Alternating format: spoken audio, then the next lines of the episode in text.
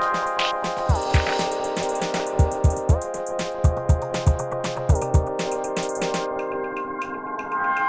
Dobrý den, přátelé. Vítejte u podcastu Národního památkového ústavu. Mým prvním hostem v letošním novém roce 2022 je Kastelán, který o sobě může klidně říci, že je i tak trochu hajným. Konec konců byl to jeho dětský sen. K zámku, který spravuje, totiž patří největší park u nás s rozlohou 300 hektarů, tedy něco jako tři stromovky dohromady. Už máte tušení, o jaký zámek jde? Nebudu napínat. Jde o romantický zámek Veltrusy, o které nám teď bude vyprávět Pavel Etzler. Dobrý den, Pavle. Dobrý den.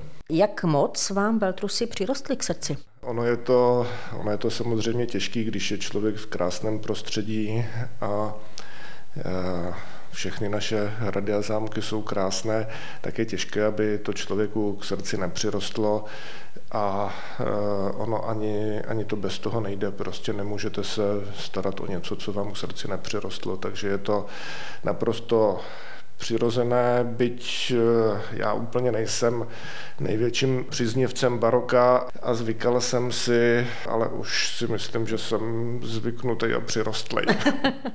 Když jste dostal nabídku starat se o Veltrusy, to bylo v době, kdy prošla areálem velká povodeň v roce 2002. To musela být pro vás velká výzva. Ano. Jak to tam vypadalo, když jste tam poprvé přijel? Já si přesně pamatuju na tu nabídku, kterou mi do Bučovic, kde jsem působil předtím na zámku, přijel udělat eh, Petr Svoboda, tehdejší náměstek středočeského pamáťáku, to bylo ještě před, před tou reformou. My jsme se s Petrem znali a on tam přijel učinil mě nabídku a teď mě líčil prostě všechno, jak to je v těch veltrusech. Po povodních parku plně zničený, zámek zavřený, budovy v dezolátním stavu, v podstatě válka s městem, zaměstnanci rozhádaní v konfliktech takových, že na sebe tahali nože, volala se policie a podobně. Já jsem ho poslouchal velmi pozorně, hodinu, dvě hodiny a, a když se potom po dvou hodinách nadechoval, tak jsem říkal, no to seš Petře jako moc hodnej, že jsi takhle upřímnej a mohl bys mě říct, jeden jediný důvod, proč bych do těch Veltrus jako měl jít. A Petr se zamyslel a říká, no, je to výzva. No a tak jsem tam.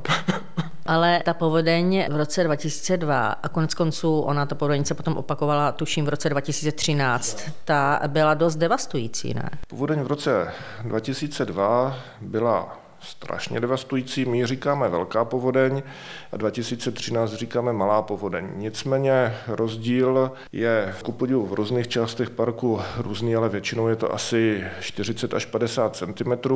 A to znamená, že třeba při velké povodni byl pavilon Marie Terezie pod vodou 3,5 metru a při malé povodni jenom 3 metry. Nicméně 2002 byla první velká povodeň po delší době, předtím byla 1940 1947, ale ta nebyla tak strašná. 2002 byla největší povodeň v dějinách zámku. Velmi dobře to víme vlastně od doby, kdy jsou záznamy o, o povodních vedené tady v Pražském Klementínu, ale i předtím podle toho, kam ta voda dosahovala, tak víme, že 2002 byla povodeň úplně největší, úplně nejhorší.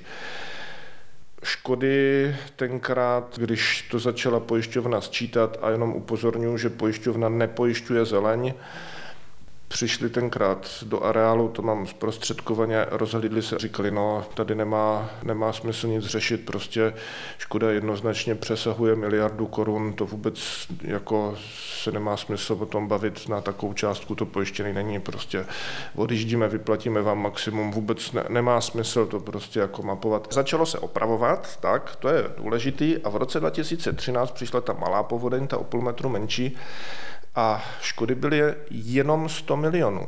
To znamená, že eh, pro nás z toho eh, plynulo důležité eh, ponaučení, které jsme tak nějak tušili, ale měli jsme teď potvrzeno, jeli areál, budovy, zeleň, cesty v dobrém stavu, tak ty škody nejsou takové.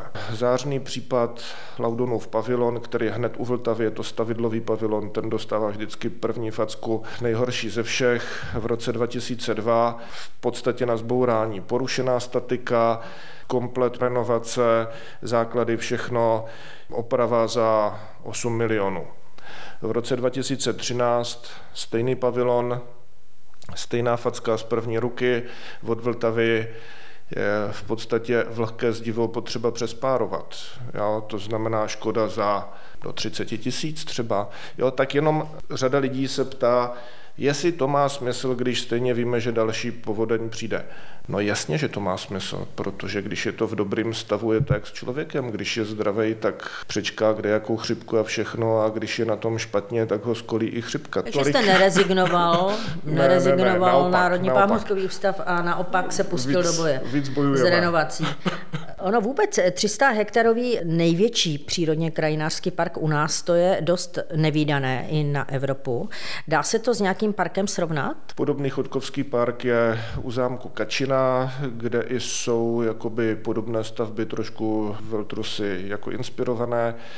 No ale to je stejný rod chodku, je který založil chodku. i Veltrusy. Dá se říct, že ten jakoby dneska romantický park eh, bychom hodně srovnávali třeba s Lednickým parkem u nás, ale asi takové větší, větší bližší srovnání by potom bylo s německými parky, zřejmě Muskau, Mužákov, eh, Bránic a tento typ parků, protože Veltrusy jsou u nás trošku ojedinělé v tom, že eh, v rámci toho parku jsou významné prvky, řekli bychom, zemědělské, rustikální a celý park je parkem typu Ferme Orné nebo e, český okrasný statek, což u nás moc zase se nevidí. V podstatě můžeme říct, že tady jsou trusy takovým jako velmi, velmi ojedinělým příkladem. Je to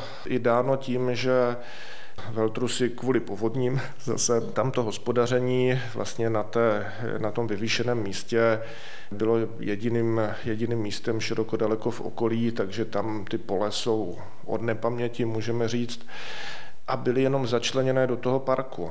A e, okrasný statek je úžasná myšlenka, e, původně pochází z Anglie, kde se vlastně využívá potenciál hospodářských plodin, ale jejich potenciál nejenom hospodářský, ale i ten okrasný, protože hospodářské plodiny mají svůj symbol, obilí, symbol hojnosti naprosto e, jednoznačně ale mají krásnou barvu. Když vezmeme i to obilí, tak vlastně to obilí od jara do podzimu změní tu barvu třikrát, čtyřikrát. Od takové té sitě zelené přes takovou žlutozelenou, e, sitě žlutou a potom ty zralý klasy, že jo, to je prostě ta zlatá, úžasná.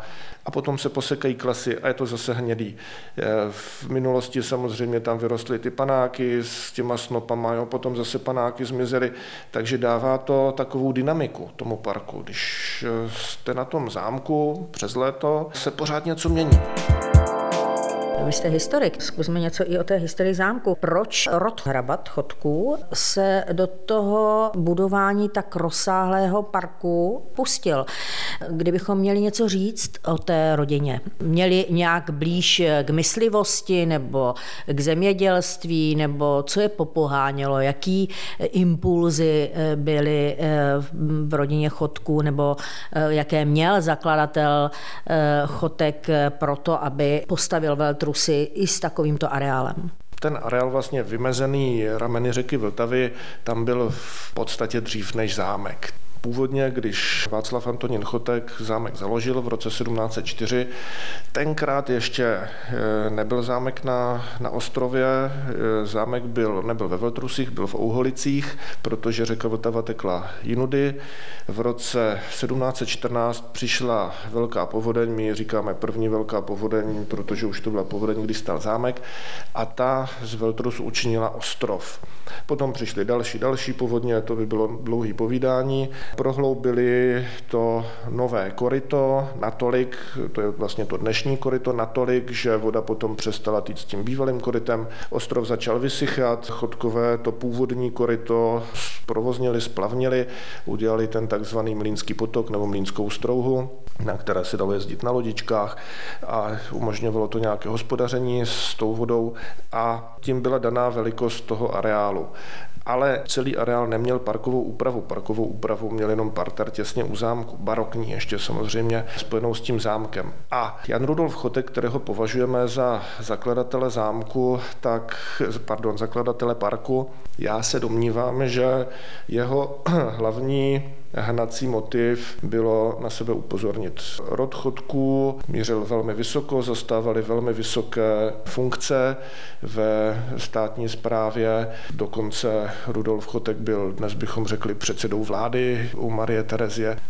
Ale neměli ten majetek, neměli ty peníze, neměli ty pole, neměli ty lesy, prostě patřili k těm chudším hrabatům a potřebovali se něčím blízknout. Takže já se domnívám, že to, čím se chtěli blízknout, byl ten park, který zahrnul i ty pole. Pole nestratili funkci, protože to si prostě nemohli dovolit. Ale byli úžasně vzdělaní, byli eh, velmi vzdělaní, což se táhlo celou historii toho rodu. A řekl bych, měli nadhled, byli nad věcí, takže oni dokázali prostě skloubit ten požadavek užitkový s tím estetickým, s tím prožíváním. A vlastně díky těm polím tam vytvořili takovou idylu venkovskou, takže se tam pásl dobytek, ovce měly vyladěné zvonečky, prostě ty zvonce byly vyladěné do několika oktáv, jednak to poskytovalo samozřejmě libý dojem z toho zvuku, když tam zvoní ty ovečky, ale zase to mělo mělo hospodářskou funkci, protože jiným tónem byly označení berani, jinak dojnice a tak dále, že? ale to návštěvník nevěděl. Že? A Všechno tam prostě bylo jak užitečné, tak krásné a dá se říct, že tam vytvořili takový jako venkovský ráj na zemi, takovou bukoliku, georgiku. Dokonce potom v dalších obdobích už v tom jako silném romantismu ti poddaní, když třeba sekali louku přímo u zámku, tak byli oblékáni do takových jako stylizovaných venkovských krojů. Máme to na některých eh, obrázcích, na některých rytinách. Vypadá to, jako by, by to bylo třeba v, v jižní Itálii. Takže oni dokázali vlastně pracovat s tím, co měli a dokázali z toho vykouzlit úžasný park, takže ani nikomu nepřijde na mysl, nebo nepřišlo tenkrát těm návštěvníkům, že vlastně není v parku, ale že je na velkostatku, který prostě musí makat, aby nějaký příjem hmm. byl jsem se dočetla, že tam vlastně ten park působil dost i exoticky, protože, nebo cizokrajně, protože jsme tam mohli, nebo můžeme tam najít eh, hájenky, které jsou postavené v jiném stylu, švýcarském, bavorském, holandském, že tam mísí vlastně různé různé eh, styly. Říká se také, že je možné vidět tam na jednom místě Egypt, Holandsko, Turecko, Korziku, tak jak je to? A nejenom co se týká staveb, je to přesně jak říkáte, ale i co se týká té flory, té zeleně, tak park byl takovým, řekli bychom, malým zeměpisným atlasem, živým a byl i takovým živým herbářem. Bylo tam, do dnešních dnů se zachovala jenom, se zachovalo jenom několik desítek, ale byly tam prostě stovky cizokrajných stromů, keřů, v rámci areálu je dodnes funkční oranžerie, kde se eh, pěstovaly eh, oranže, citrusy, eh, podobné rostliny, které samozřejmě v našich zeměpisných šířkách by nepřežily bez péče člověka ale byly tam i stromy volně rostoucí v parku, byly tam sady. Dá se říct, že tam byly všechny takové vzory vztahu člověka k přírodě. Od stromů rostlin volně rostoucích přes ty, řekněme, upravené, vyšlechtěné v tom ovocném sadu, až tady po ty, řekli bychom, rozmazlované vlastně v té oranžerii A stejně tak to bylo i se zvěří, se zvířaty od eh, volně žijící zvěře, srnky, bažanti, zajíci a potom vlastně ty, ty vzácné druhy, bažantnici, že u zámku jsou pávy a samozřejmě potom hospodářská zvířata, ale dovážely se eh, zase eh, cizokrajné druhy hospodářských zvířat, dovážel se skot z Holandska a ovce z Anglie a podobně. A zase, protože to byla zajímavost na jednu stranu a na druhou stranu, protože z toho byl větší užitek. Takže byl to i takový, jako taková živá učebnice. Říkáte byl, byla. Co z toho je dnes k vidění, nebo co z toho tam zůstalo, ať už ve flóře či fauně? To byla samozřejmě naráží na to období největšího rozmachu, rozkvětu, ale i když použiju teda čas přítomný, tak je pořád park krásnou ukázkou toho všeho, o čem jsme hovořili. I když je řada budov zaniklých, řada cizokrajných stromů taky už dnes neexistuje, ale pořád můžeme říct, že třeba 70-80% ten dojem a ten, ten význam je zachován. My se samozřejmě snažíme vždycky kousek po kousku něco trošku ještě víc obnovit, víc připomenout, k něčemu se vrátit, takže eh, se tak nějak eh, snažíme, aby to bylo ještě lepší a lepší. 100% už to nikdy nebude, tak jak to bylo předtím, ale myslím si, že eh, mohu s hrdostí používat i přítomný čas, že Veltrusy, Veltruský park je krásnou ukázkou celého světa v malém. Máte spočítáno, kolik je tam lávek a mostů, kolik je tam kilometrů cest, pěšinek, cestiček v oboře? Lávek a mostů 16, všech cest, pěšin, pěšinek a podobně je zhruba 29 kilometrů. Takže se to dá krásně projet na kole. Ano, dá se to krásně projet na kole a my jsme jeden z mála parků, který jízdu na kole nejenom umožňuje, ale i vlastně vítá z důvodu e, dostupnosti, protože nejsou parkovací místa a tak dále a jsme rádi, když lidé přijedou na kole a máme pro ně v sezóně i cykloprohlídku, tedy prohlídku na kole s průvodcem na kole. Prohlídka je tím, že to je v rovině, tak je to mm, jako vhodné i pro děti, pro důchodce a tak dál, takže, takže cyklisty vítáme. My máme velkou, zní to paradoxně, ale velkou výhodu vlastně v tom, že nám ty dvě povodně všechno tohle zničily, takže my už vlastně jako nechráníme ty staré původní cestičky, protože už není co, takže máme vybudované nové, samozřejmě v původním místě, s povrchem, který co nejvíc odpovídá, tam, kde to šlo, co nejvíc odpovídá tomu historickému povrchu, ale jsou to nové cesty, nové pěšiny, už se tam prostě počítá s tím, že tam ti cyklisti budou, počítá se prostě s, se samozřejmě daleko větší zátěží, než která tam byla v době chodků teď navštíví park za rok odhadem nějakých 200-300 tisíc lidí, což samozřejmě za chodků nebylo musíme tomu tu technickou stránku uspůsobit a není důvod, proč by u nás e, cyklisté nemohli tu cestní síť využívat, ale o to hůř se jim potom vysvětluje, že v lednici ji využívat nemůžou, nebo ne tolik, protože tam je situace jiná. Mohou i se zvířaty, byť je to trošku komplikovanější, samozřejmě, že by měli mít například psy na vodítku, protože Celý areál 300 hektarový je honitbou a my se snažíme, aby i tady eh, ten moment té přítomnosti těch zvířat, který tam chodkové se snažili udržovat, aby tam zůstal. Takže snažíme se, aby člověk, který přijde do parku a je tichý a pozorný, tak aby mohl zahlédnout tu sanku, aby mohl prostě slyšet ty ptáky, aby mohl vidět volavku, aby viděl zajíce. Máme i eh, zpřístupněnou několik let eh, část dančí obory, takže je možné vidět i daníky, ale když tam člověk prostě přijde se psem, který štěká podobně, tak hold ten člověk nic z toho neuvidí a ani všichni okolí nic neuvidí. Veltrusy se vážou už se zajímavými osobnostmi v historii. Prozraďte, s kterými? Nejznámější je samozřejmě císařovna Marie Terezie, která navštívila Veltruský zámek eh, v roce 1754 u jedné velmi zajímavé příležitosti a na zámku i přespala, což bylo velké vyznamenání pro Rudolfa Chodka, tehdejšího majitele zámku, protože císařovna obecně české země moc neměla v lásce a e, přespávala takřka zásadně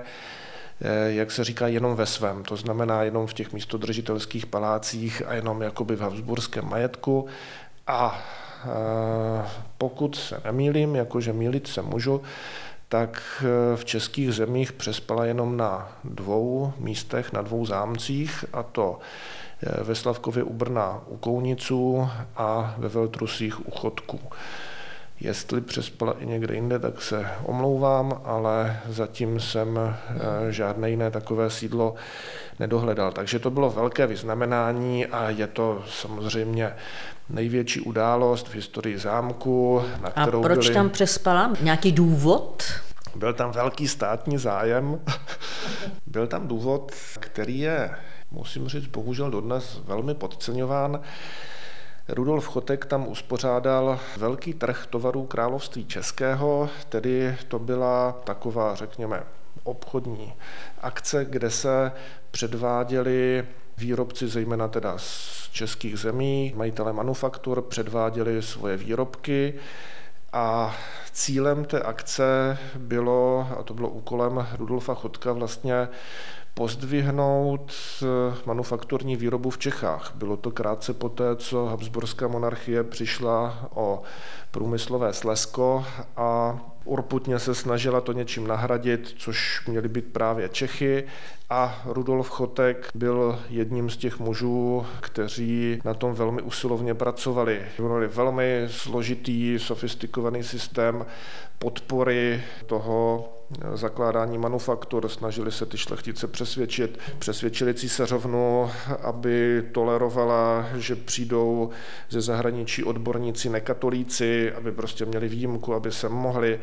Byl založený vlastně fond, který podporoval vznik těch manufaktur, takže ten, kdo se nenechal ze šlechticů přesvědčit, aby si sám založil manufakturu, tak ho aspoň přesvědčovali, aby vložil peníze do toho fondu. Byl opravdu velký, velká snaha odstraňovali mohutně všechny překážky obchodní v rámci monarchie, takže rušily se mýta, aby mohlo zboží proudit, jednotila se měna, jednotily se míry, váhy v celé monarchii, protože Samozřejmě vídeňský loket, český loket, je, všechno bylo jinak dlouhý, obtížně se obchodovalo i v rámci monarchie, na tož pak do zahraničí, takže toto všechno byly jednotlivé kroky, které měly podnítit rozvoj manufaktur v českých zemích, což se povedlo a jeden z těch kroků byla vlastně propagace toho českého zboží, byť tam byli i přítomní obchodníci ze zahraničí, byli tam angličani. Čili ten a... veletrh vlastně byl takovým, řekněme, prvním vykročením řešením i v té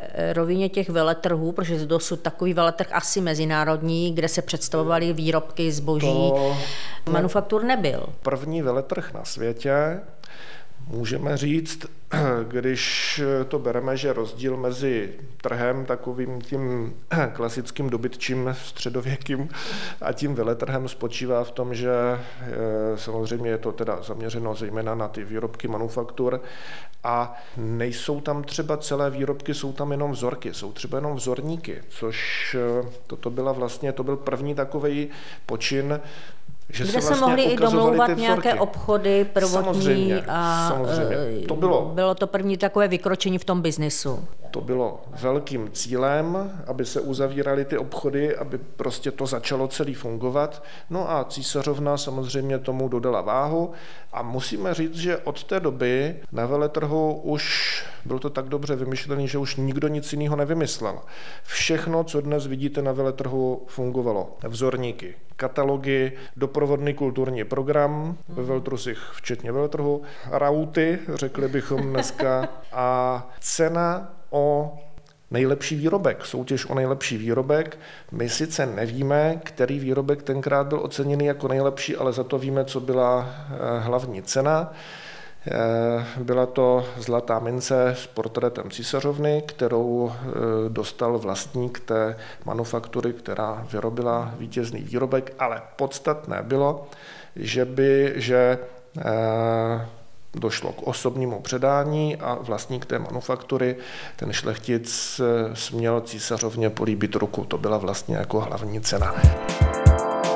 My jsme zapomněli ještě na jedno jméno. Konec konců to jméno připomíná jeden z vašich prohlídkových okruhů a to je jméno legendárního válečníka generála Laudona. Generál Laudon, myslím, generál nebyl, když navštívil. Máte velmi dobré informace, už byl maršálem, když navštívil Veltrusy v roce 1798 během takzvané války bramborové, tedy oficiálně války o dědictví bavorské, tak už byl maršálem a generál Laudon je velmi známá osobnost, historická, byť si myslím, že řada vojenských historiků si myslí, že nechci říct nezaslouženě, ale že máme víc vojenských osobností z té doby, které tak známé nejsou. Všichni to, posuzují, všichni to přisuzují tomu popěvku generála Laudony skrz vesnici. Nevím, jestli je to tím. Je zvláštní, že třeba maršál Laci, Laudonův vrstevník a vlastně rival, můžeme říct, že ti dva se jako opravdu neměli rádi, velmi budoval svůj kult osobnosti a přesto je to dnes osoba neznámá, byť v té době byl daleko známější než Laudon. A Laudon, byť byl vlastně jako skromný, uzavřený do sebe, nemoc mluvný, a, a nepěstující žádný kult osobnosti, tak je dnes daleko známější. Takže je to taková zajímavost. My už tu výstavu o generálu Laudonovi jsme ukončili, ale samozřejmě rádi jsme na něho zavzpomínali, protože byl přítelem rodiny Chodků. Je po něm v areálu pojmenovaný pavilon, bývalý stavidlový, dnes tedy Laudonův, nebo už několik set let Laudonův. A generál Laudon má také bystu v chrámu obránců vlasti a přátel Zahrad a Venkova, abych řekl celý název. A je tam právě s maršálem Lacim a s císařem Josefem II. Jsou tam tyto tři bysty jako velkých osobností a jako velkých vzorů mužů, kteří v době války za ten venkov, za ten, za ten kraj, za tu krajinu prostě se rvou a bojují, ale v době míru se snaží o to, aby byla co největší úroda, co největší prosperita a aby všechno skvétalo, což jsou dvě základní úlohy mužů zobrazené v tomto pavilonu. Pojďme teď už od historie pokročit trošku dál, nebo respektive se dostat do současnosti, protože ano, my jsme vzpomínali generála Laudona, Marii Terezy, osobnosti rodu Chodků, ale teď se zaměříme v souvislosti s Valtrusy eh, na vás na Kastelána, který teď nyní je takovým pánem Veltrus a spravuje Veltrusy a stará se o 300 hektarový park. Dlouho Veltrusy a ten park nebyly zpřístupněny veřejnosti, dlouho se po povodních muselo obnovovat, opravovat. Kolik to všechno stálo peněz? A co bylo na té obnově nejtěžší? Začnu penězi. Nevím, jestli na něco nezapomenu. Zkusím nezapomenout 230 milionů z evropských fondů, z rozpočtu České republiky zhruba kolem 50 milionů, z různých pojistek to bude taky kolem 40-50 milionů. Když vezmu ty, ta velká čísla, ta, ta milionová a když bychom se bavili o nějakých eh, desítkách tisíc, tak, tak potom ještě řada různých darů od různých eh, firem, subjektů, združení osob a tak dál. Čili když pojišťovna po první povodně přišla a řekla, no tak to bude na jednu miliardu, tak to neměla správný odhad? Ne všechno je úplně tak, jak by mělo být, což je jedna věc. A druhá věc, my se bavíme jenom o penězích, nebo vyčíslovali jsme teď peníze, ale není to jenom o penězích. Eh, bylo by to, a teď neumím tak rychle počítat, v jakých jednotkách bychom byli, ale jestli to budou tisíce, nebo sta tisíce, nebo miliony hodin práce lidí, zaměstnanců, dobrovolníků. Není to všechno jenom, jenom o těch penězích, které přišly, ale my tam prostě 20 let, prostě každý den urputně pracujeme, snažíme se a to jsou ty miliony, které nikdo nepočítá. Že? Takže a přitom to je ta věc, která trošičku si dovolím zobecnit to téma, to je ta věc, kterou já považuji za strašně důležitou, ta běžná údržba, ta běžná práce, která dokáže i bez těch milionů, ne, že by miliony byly špatný, ale to je to gro, co bychom, co bychom měli dělat a co samozřejmě děláme a kdyby nás bylo víc, dělali bychom ještě víc a ještě lépe. To je to, co ten park vrátilo a co vlastně dohání tu miliardu, která tam chybí. Jak dlouho celkově ta obnova trvala? Některé prvky třeba ještě vlastně obnovou nepři, neprošly úplně důsledně, takže ještě je brzo na to dělat úplně účty. No ale ta hlavní část... Povodeň byla v roce 2002 a teď máme rok 2022. Tak eh, samozřejmě něco bylo opraveno řekněme hned, to znamená třeba za rok, za dva, za čtyři roky, což při rozsahu těch škod je obdivuhodný. Něco trvalo deset let, něco se řekněme jakoby předopravilo, že ho zajistila statika a tak dál a potom teprve došlo jakoby na ty parádičky, finesy, restaurování a tak dál. Dodnes třeba i některé části v přízemí zámku ještě nejsou opravené, ale eh, myslím si, že to gro se vlastně udělalo během pěti let od roku 2010 do roku 2015, což je spojena s těmi evropskými penězi a za těch pět let si troufám říct, že se v parku udělalo tolik jako jak, jako za staletí předtím ne. Jaké jsou tedy další plány? Co vás čeká v rámci obnovy? Pořád pomaličku jakoby přibíráme další, další kousíčky. Ještě máme co se týká budov, tak projektujeme teď obnovu takzvaných úřednických domků naproti Špejcharu. Tam jsme učinili úžasný objev, úžasný nález. Vy jste objevili v rámci obnovy něco mimořádného, co to bylo? Při stavebně historickém průzkumu těch domků, kde mimo jiné má eh, vyrůst eh, důstojné návštěvnické centrum, protože zatím úplně takovou věc nemáme, Průzkumník přišel s tím, že na půdě my jsme věděli, že jsou tam ty krovy tak jako neúplně běžně udělaný ta, ta konstrukce, že to tam trošku nějaký jiný, ale ne, přikládali jsme tomu nějakou velkou váhu a říkali jsme, jo, jenom se tam ještě podívejte na ty krovy, jo, jo, tak samozřejmě procházel všechno a potom přišel a říká, Veltrusy měli někdy něco společného s Bohurcem Morušovým? A já jsem říkal, no jistě, samozřejmě, že měli, tady se pěstovali morušovníky, choval se bourec morušový a vyrábělo se tady hedvábí, nebo respektive vyráběla se ta, ta příze hedvábná. Máme to doloženo a dokonce ještě jeden z těch morušovníků, chudáček starý, 200 let, rozpadlý, ale má dobrou péči, takže se drží, ještě ho máme zachovaný, byla to ta alej, to byly morušovníky, to já jsem říkal, no a co to má společný s tím domkem? On říkal, no, tak na té půdě byla filatorie, to byla místnost, kde právě se chovali ti bourci a kde docházelo ke krmení těch bourců. Jsme říkali, no tak to je, jako, to je zajímavý, to je dobrý, no škoda, že to je jenom jako jedna vlastně ani nedochovaná místnost, jenom konstrukce, ale no, tak to je zajímavá skutečnost. No. O několik měsíců později, když se dělal restaurátorský průzkum omítek v té spodní části, Úřednické domky jsou taky maličký, opravdu úřednické domky oproti zámku, vlastně jako stavbička velmi, velmi prostá, vlastně skoro nezajímavá. A k těm úřednickým domkům, které se rozrůstaly, byly přistavovaný, takže v tom už jako přístavku, k tomu je přistavený takový přístavek a k tomu přístavku je přistavený takový přístavek. Takže v přístavku, přístavku, přístavku objevila paní restaurátorka úžasnou figurální výmalbu. Nikdo jsme tam nic takového netušili, protože ten přístavek v poslední fázi sloužil jako kuchyň, kde se prostě vařily otruby pro prasata. A jsme říkali, to není možný. Říkali, jo, je, a teď se to našlo na víc místech. Jsme si říkali, ty jo. Autorem té figurální vůbec, malby? Vůbec neznáme, vůbec nevíme. My jsme vůbec nevěděli, že tam něco takového je, o tom není nikde žádný záznam. až se to objevilo na místě.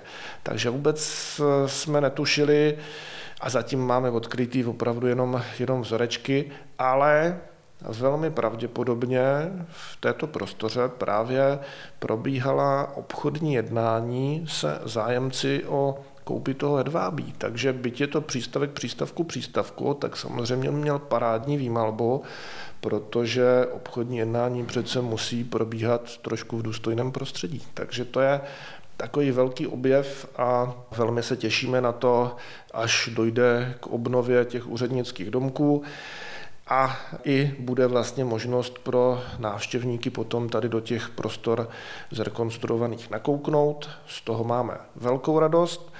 Byť to pro nás znamená, my jsme tam zrovna chtěli mít zázemí pro průvodce a podobně, což tam nebude moc být a tak, tak to nám to přináší trošičku eh, už dopředu provozní komplikace, ale rádi je podstoupíme za tu cenu, že toto bude opravdu úžasná záležitost, mm. protože jsme teda nezjistili, že by nikde jinde ve střední Evropě byly dochované zbytky takovéto výroby hedvábí a té filatorie na zámku vůbec. Říká kastelán zámku Veltrusy Pavel Exler.